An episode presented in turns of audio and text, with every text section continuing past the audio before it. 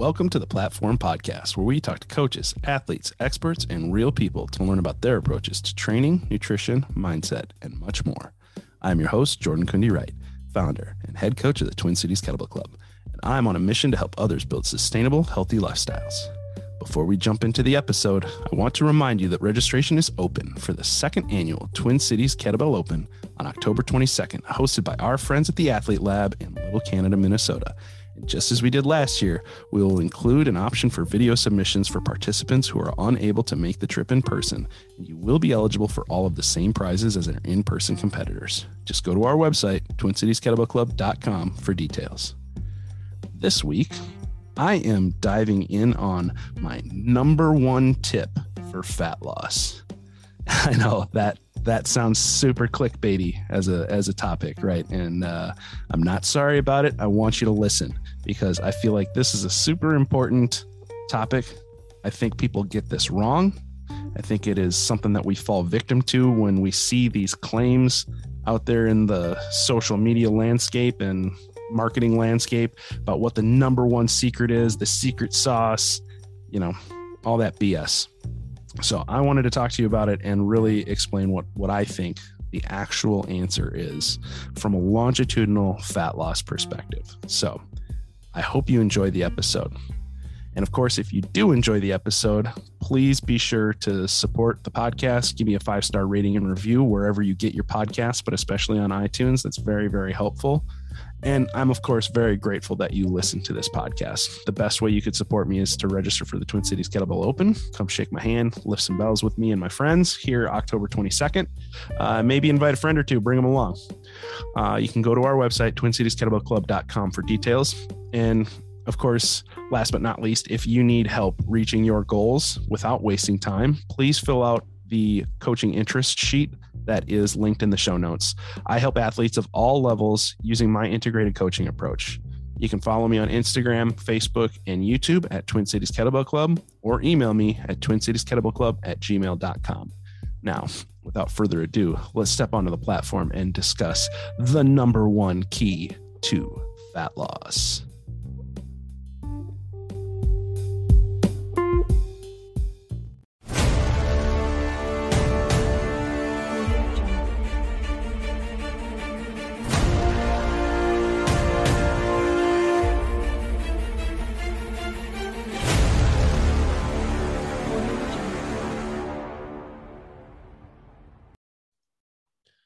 All right. Welcome into this week's episode of the Platform Podcast. We are live in the Kettlebell Fat Blast Facebook group. It is high noon on February 20th, 2022. And I am finally starting to feel a little bit better, although I, I hope I still have the uh, the whiskey sunrise voice going on where I've still got the the extra deep uh, radio voice. I'm still getting over still getting over the cold, but uh, I feel like I'm still uh, about half an octave lower than I normally am in my in my speaking register, which is not a bad thing uh, when you're doing broadcasts. So uh, hopefully, hopefully you enjoy. Uh, maybe it's dulcet tones. I hope so. Um, so this week, I am going to talk about what I consider to be the number one key to fat loss.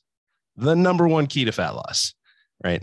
And that is super clickbaity, right? I know, I know it's super clickbaity, and uh, sorry, not sorry, uh, as my Canadian friends would say. Uh, I'm not sorry about uh, giving you that super clickbaity baity topic because uh, everyone wants to know what what the secret is what what what's the hack what's the number one thing i need to do what's you know what's the secret sauce man give me the recipe um and it's it's probably not uh, it's probably not what you expect it to be. I'm gonna I'm gonna preface with that. So I'm gonna give you a little teaser uh, and say it, my answer is probably not what you expect it to be for what the number one key to fat loss is. Uh, and there's a good reason for it. Let, I'm gonna I'm gonna tell you I'm gonna tell you a couple of stories while inspired by true events, any representation to any person, actual, actually living or deceased, is purely coincidental. Some facts have been changed to protect the innocent. You know, whatever. You know, um, so these are examples that I can I can tell you from my from my career coaching, and let me know if this sounds familiar to any of you. So uh, imagine, uh, you know, if you are a woman in her mid 30s who has grown up struggling to maintain maintain her weight. And in her 20s she tried weight watchers and had good success with weight watchers and dropped 50 pounds and was pretty happy with with her results. But then her results slowed down and eventually stopped. And then she got super discouraged because she still didn't look the way that she wanted to look. And she's weighing in every week in front of other people in her peer group who have been her support group. And she gets more and more discouraged as her weight loss numbers continue to stagnate. Uh, and eventually the scale starts creeping back up. And she gets super frustrated and super disillusioned and stops. And then fast forward a couple of years, and she has put all of those 50 pounds back on plus another 10 and so now she's up so now she's up 60 um, or she's up another 10 from where she was. And so she try she tries uh, a different program. And this time she's going to go keto. And she goes keto and goes super low carb and has a whole bunch of success right away. She drops like 15 pounds in the first week, thinks this is awesome and then she she keeps sticking with it for a while drops another 15 another 20 pounds keeps working out but not feeling the best really low energy um, and life stress is coming at her and so she finds herself binging on the weekends particularly on carbs. And before you know it she's not in ketosis anymore and she can't sustain the weight loss that she's had and she puts 10 pounds back on and then she tries to double down on that even more and gets even more restrictive. And then she can't maintain it and binges again, this time harder. She feels terrible about herself and puts another 15 pounds back on. Then she gives up on keto and goes back on her regular way of eating. And now she puts all of the weight that she had lost back on, plus another five. Let me know if that sounds familiar, right? Um, another example, um, you know, say you are a man like me, you're a fair, fairly, fairly large framed individual, you know, over six feet tall, you know, over 200 pounds and have walked around as, as heavy as 370 pounds, you know, and you lose 100 pounds you get down to get, get down to 270 pounds. And then you're like okay cool. I'm, I'm happy. I, you know my goal was to lose 100 pounds and i'm happy. Okay cool. And and so you slack a little bit on your diet you start drinking a little bit more going back to the way that you used to eat before you before you lost all the weight uh, and you start creeping slowly back up and you get up to 290 and then you get up to 300 and then you're up to 330 you know etc right? And so you you see the scale going the wrong way and eventually you're like nope nope got to stop this. And you get back into your super serious rigid routine and you you drop 70 pounds again or you drop another 100 right? And but you can't maintain it. You can't keep it. You can't keep it going right? So what do you do? Well, you end up putting the weight back on. And more often than not, you put on put the weight that you lost back on and plus some extra. Right? So, why does this why does this continue to happen? Right? How, how many times are you how many times are you going to gain and lose the same 20, 30, 40, 50, 100 pounds over and over again. Like I, I know, I know people who have gained and lost a hundred pounds more, more than three times in their life. Right. So, and, and, you know, for a lot of women, they've, they've probably gained and lost, you know, 20, 30, 40, 50 pounds in their life. Um, many, many times. I, I know many women that have done that, that, that have lost, that have lost a significant amount of weight in their life multiple times. Right. So, is the the tricky part is is is it really that hard to lose weight? I I would argue no for most people. You know, um, not not for everybody. Some people do really struggle with losing weight, and it, it's really a challenge for them. Um, but for most of us, for most people that I work with, at least, and most people in my experience, losing the weight is not the problem. Right? It is actually maintaining weight loss that is the problem. So, there is my answer to what is the number one key to fat loss. And it's actually maintenance. Maintenance is the key. And notice I said fat loss, not weight loss. Right. The name of the Facebook group is the Kettlebell Fat Blast, not the Kettlebell Weight Loss Blast or weight loss or weight blast, right? Because weight, as we've talked about on previous episodes, weight is simply one data point that measures the gravitational force of the earth on your body at a point in time. It is a singular data point that measures your weight, your gravitational force here on Earth at that one point in time. Does not tell you anything about composition. And this is a point I will continue to come back to. And I have to have this conversation with clients often, often. Like even even this week, one of one of my clients um, who who came onto who came onto the uh, uh one of the team kettlebell sessions uh, you know to train with us. And and she was she was like oh my belt is looser there's down a down a couple of down a couple of belt belt notches.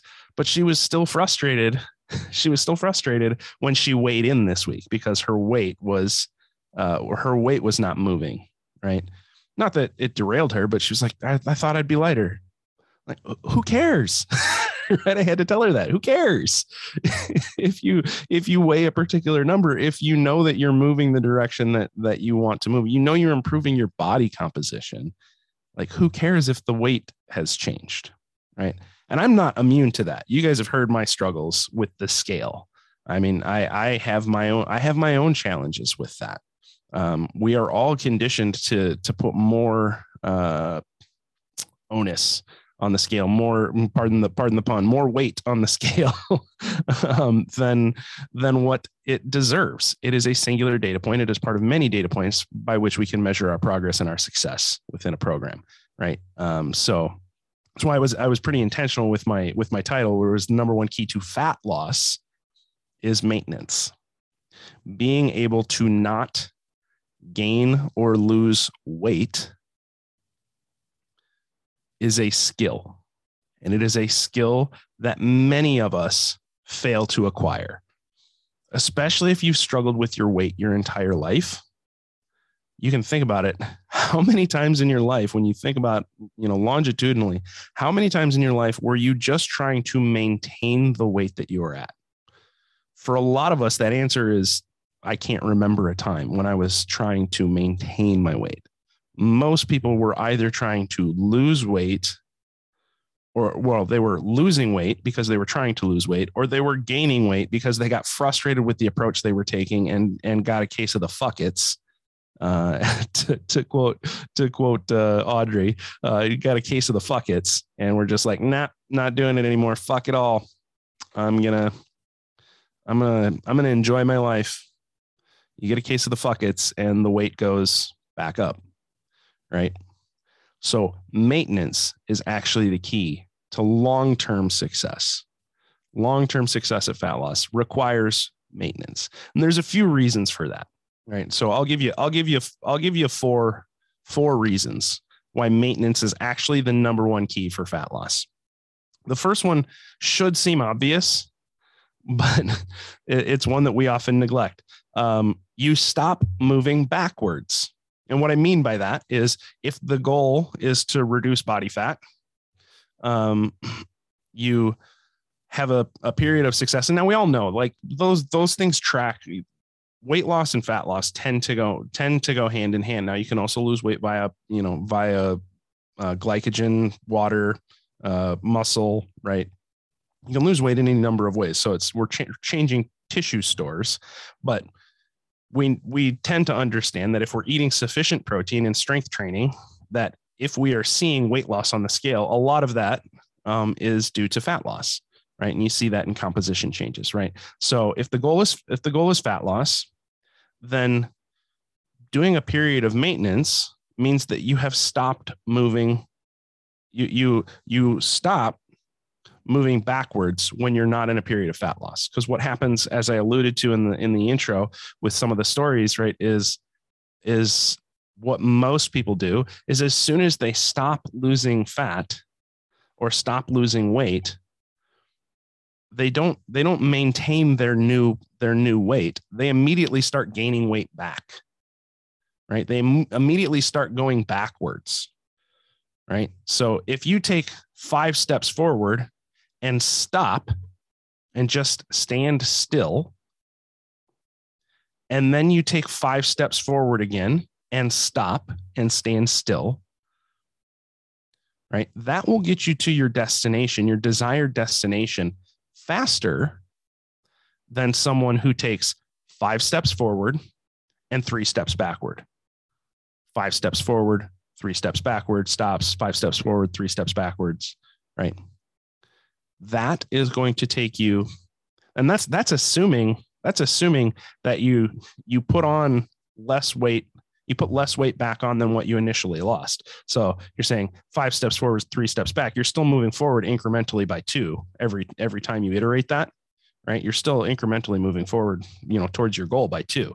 But if it's five steps forward five steps back five steps forward five steps back you didn't move fucking anywhere.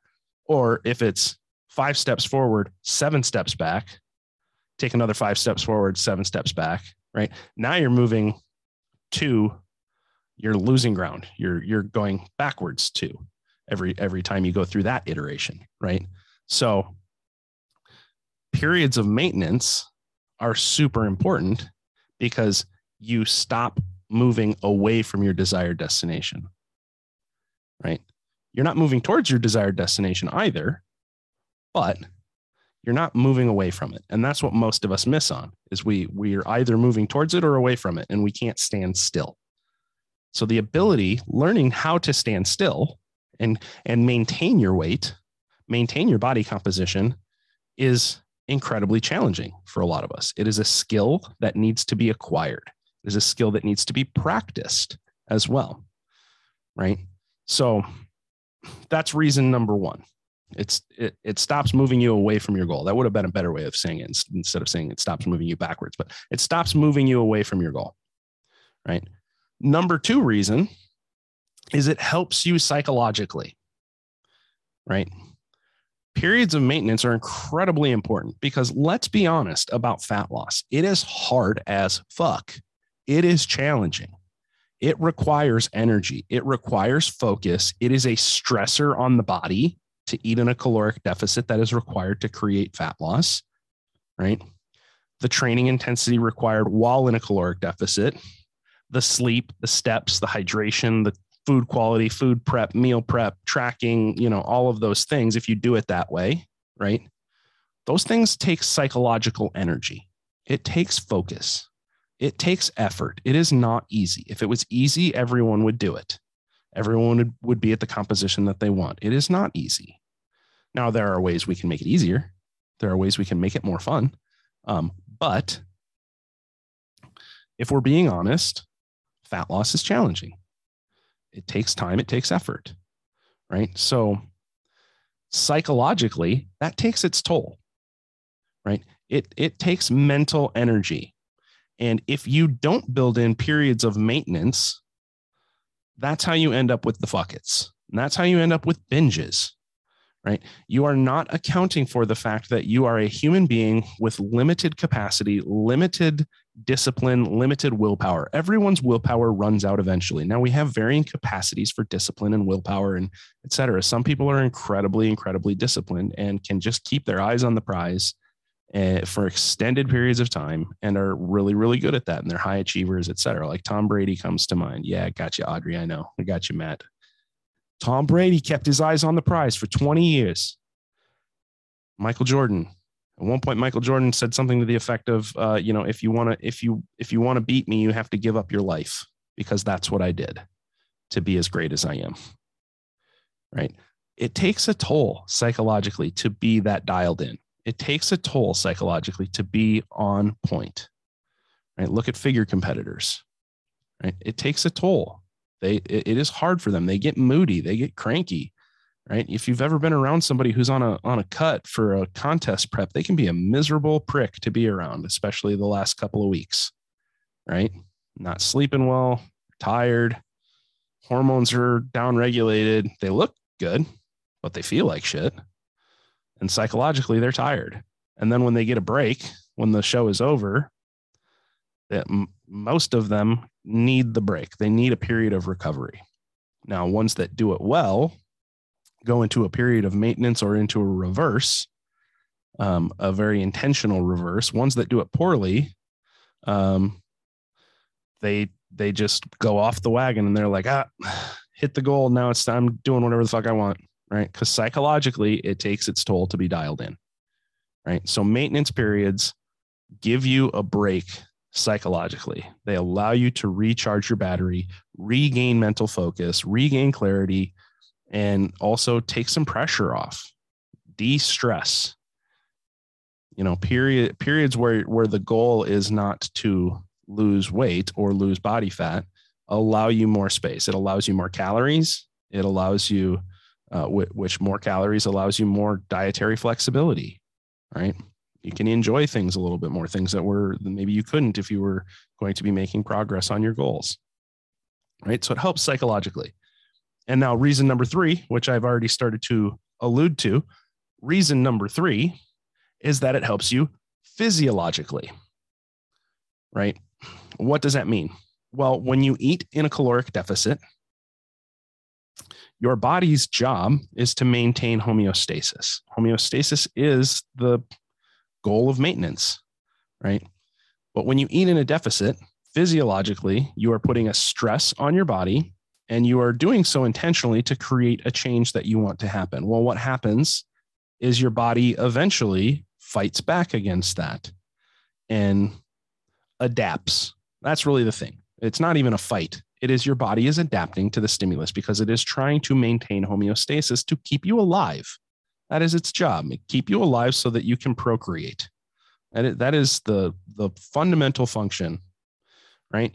So if you were in a caloric deficit, say you were eating at 2000 calories and you cut that down to 1400 calories to create weight loss, then you do that for a period of time, your body is going to make adjustments so that your intake and your output match. Well, how does it do that?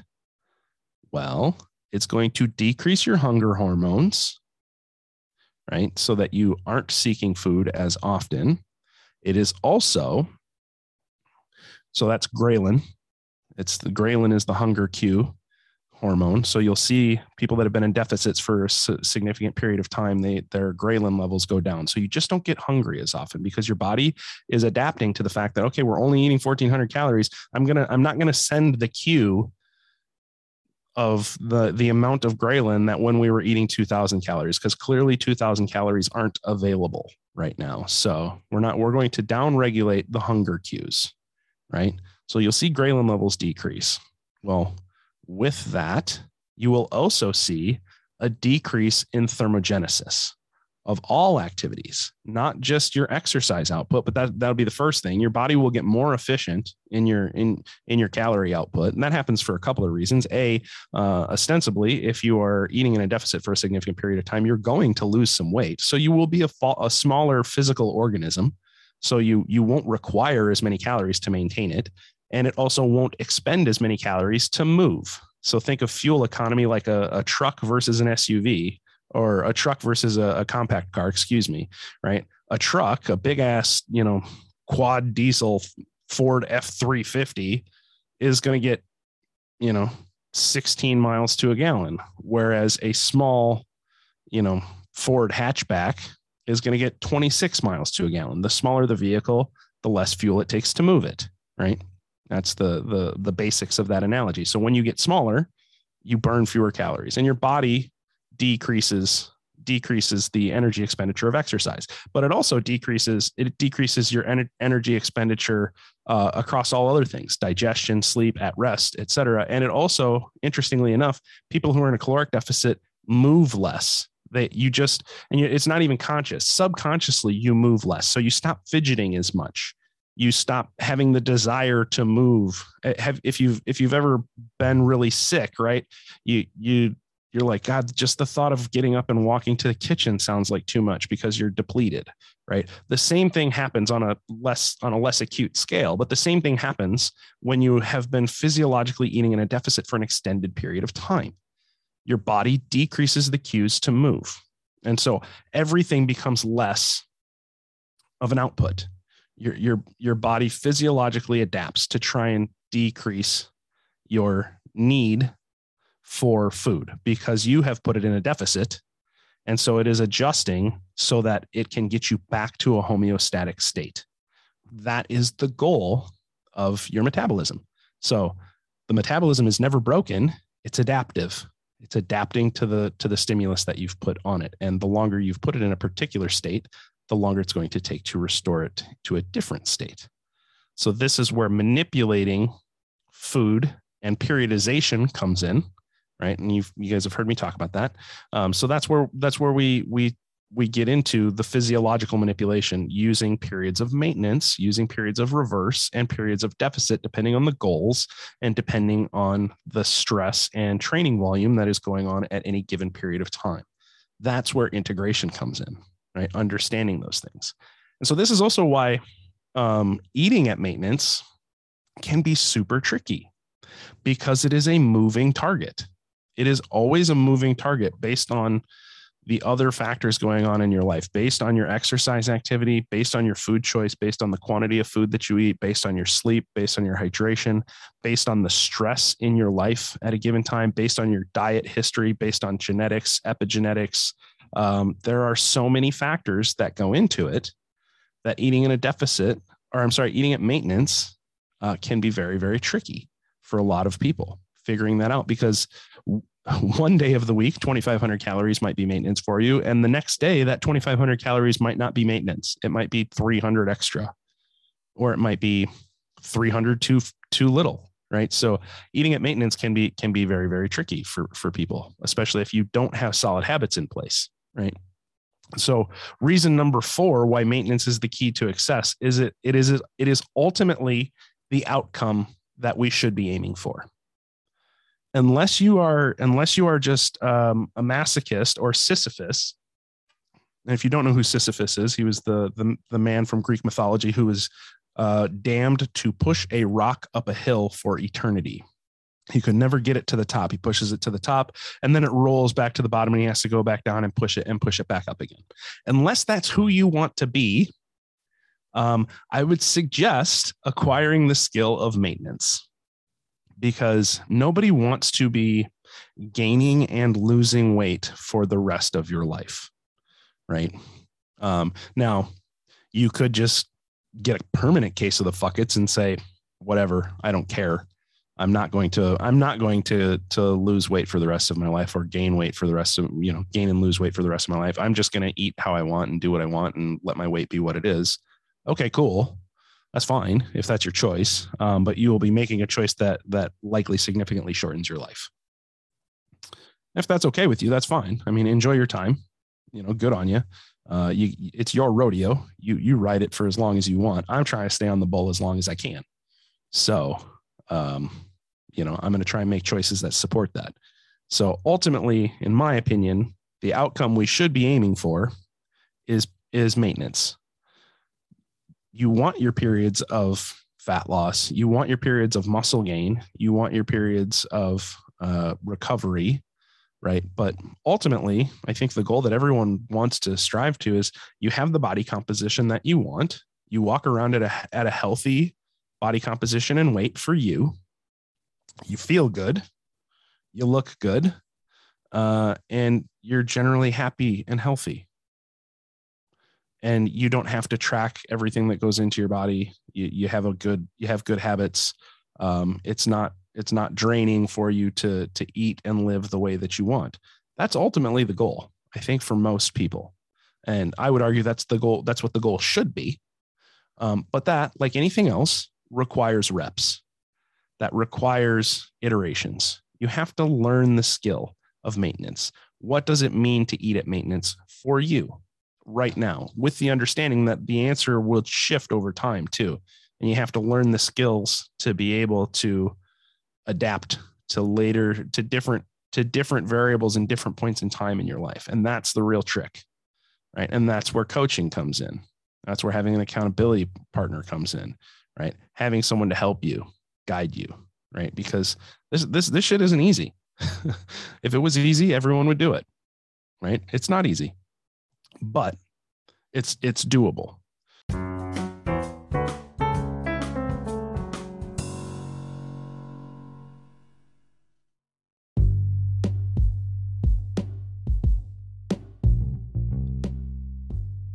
We interrupt this episode to announce a new sponsor for the platform podcast. Driven Nutrition is now the official supplement company that I am affiliated with for the Twin Cities Kettlebell Club, as well as for the Twin Cities Kettlebell Open in 2022. They offer a wide range of high quality supplements, and I am very, very excited to partner with them. They are a small company that communicates really well, good customer service, and I really love the the quality and the taste of all of their supplements. And they have uh, everything that you need basically uh, from from Jump. You can get creatine monohydrate, high quality proteins, uh, as well as sleep aids, fish oil, um, all of the quality supplements, the the basics. You know the the fundamental supplements that I recommend for for all of my clients and for all of my athletes. So check it out at Driven Nutrition. There's an affiliate link in the episode notes, and you can use code TCKB to get 15% off of your order.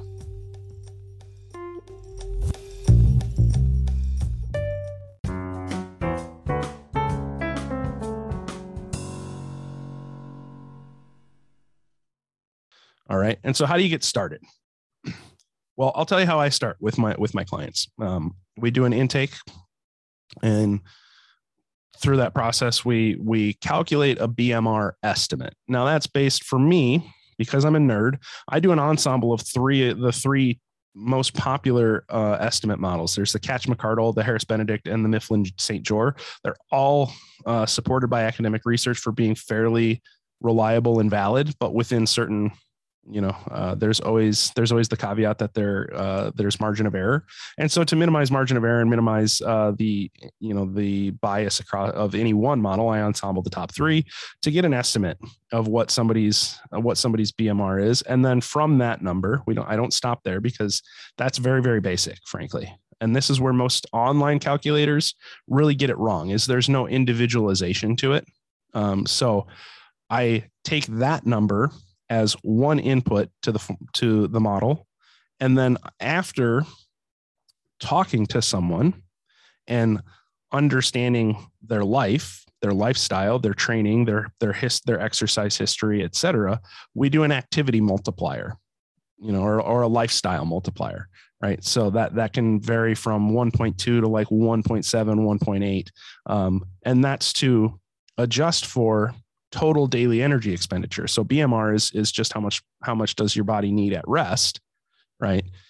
And the activity multiplier is very very important, right? Activity, your daily activity on average accounts for a pretty significant variance in, in what your output is. So we do an activity multiplier, and part of that is your diet history and exercise history, because as I mentioned, your body adapts. So somebody who's been doing high restrictive caloric deficit diets for a long time, I'm going to give a lower multiplier to than somebody with the same this all of the other same variables, but that doesn't have the diet and exercise history because that that pattern of diet and exercise that pattern of diet history actually decreases your your longitudinal metabolism because you your your metabolism is going to have adapted to that state of deficit. So it would take us longer to get you back up to a higher multiplier. So we do an activity multiplier and I also do an adjustment for stress because stress level in someone's life is very different uh, across people. Some people are more adaptive for their type of stress, um, just based on personality type. Some people also just have significantly more stress in their lives, and there are seasons in life. Like if you just had, if you just had your third kid in uh, you know, a couple of weeks ago, your stress is going to be significantly higher than somebody who has three kids, but their kids are all grown up and out of the house, right? So we're we're looking at we're looking at BMR, which is a calculation based on age, weight, age, weight, gender, uh, and body composition, and then adjusting for your activity, adjust and adjusting for your stress. From there, you will get a macro prescription, a baseline calories, and then a composition that I recommend is across the three macronutrients. And we say, okay, let's eat at that number without making any other changes for for two weeks. So you track your food using, you know, MyFitnessPal or, you know, whatever, whatever tracking uh, mechanism you want to do. And I have a spreadsheet that, that we use. We track your numbers and I say, let's do it for two weeks without making any changes. So no, no significant changes to exercise, no significant changes to, to anything. We're not, we're not making dietary changes yet because all we're trying to do is establish baseline. So we're going to track our food and weigh in for two weeks, every day for two weeks. So then we can see, we can see what does our baseline look like, and we're going to average average out your macros and average out your weight and see based on that number how close were we to actually hitting the number that was prescribed that's you know point number one um, if we're on that number and we're, we're pretty close and then we can see how did that affect your weight then we have an idea of, of baseline. But we only make adjustments after establishing this baseline. And if you're given a macro prescription and you're unable to hit it for two weeks, um, you're, then we have to work on adherence. Right. So, first and foremost, right, we can't make adjustments if we don't have adherence to the plan because then we don't have a valid measure. So, we, then then we would have to work on adherence and until we until we have a high enough level of adherence to make an assessment of baseline we're working on adherence habits first. And then we establish do we have a baseline for your maintenance? And if we have that, so let's assume you hit you hit at a high enough level of compliance and you hit the numbers and we see zero changes, you know, on average, the fluctuations are normal. Day to day fluctuations are normal. That's why we take a longitudinal view. That's why we look at a, a, period of time, a long enough period of time where we feel like we can get an average. So we look at two week period of time. And if we're able to hit at a high enough adherence and we don't see any significant changes on, on the scale, and by significant, that'll be based on the percentage of your weight, right? So a bigger person will have bigger fluctuations, a smaller person, smaller fluctuations, right? So if we see that we see minimal change within the margin of error based on your size over that two weeks with high enough adherence, then we have a good estimate of your baseline maintenance numbers. And that then becomes where we start from right? We start from there. So then we build the plan for weight loss, muscle gain, performance, depending on what those numbers are, right? So that's how you can that's how you can start is start with it start with a calculator, make an adjustment for your weight loss or for your for your uh, activity level, and then also take into account your stress level. The more stress you the more stressed you are, the more stress that's present in present in your life, the more calories you need. Um, so adjust for your stress level as well. And that starts as an estimate and understand that it's an estimate and then eat at that and track your weight and see. And from there, that will help you establish your, your baseline, right? That's, that's really, that's really the key to, to getting started and hitting maintenance. And then understand that if you then go into an eight week weight loss protocol or fat loss protocol, that at the end of that, this number, this old number, is not going to be your maintenance number because you're going to have just done two months of deficit and ideally have lost some weight. So we would we would repeat that formula again. We would repeat that based off of the new number, and we would adjust uh, what we think your maintenance number is, and we would repeat that process where we would where we would eat at maintenance for a period of time and track right? With the goal of no significant weight regain and to give you the psychological break and the physiological break that your body needs, right? So that we can restore homeostasis at that new number without regaining weight. And then from there, we decide are we doing another cut? Are we doing a period of maintenance? Are we doing a reverse, uh, etc. So that is my diatribe on the number one key to fat loss. The number one key to fat loss is maintenance. So, and that's longitudinal fat loss. The number one key to longitudinal fat loss is maintenance. All right. Well, I hope you enjoyed this episode. Of course, if you have any questions, hit me up. Twin Cities Kettlebell Club at gmail.com. You can follow me on the socials. You know how to get at me. I hope you enjoyed this episode. Tag me, share it with a friend, leave a five star rating and review on iTunes, uh, all that good, all that goodness. And I hope you have a wonderful weekend. And I will talk to you all soon. Peace.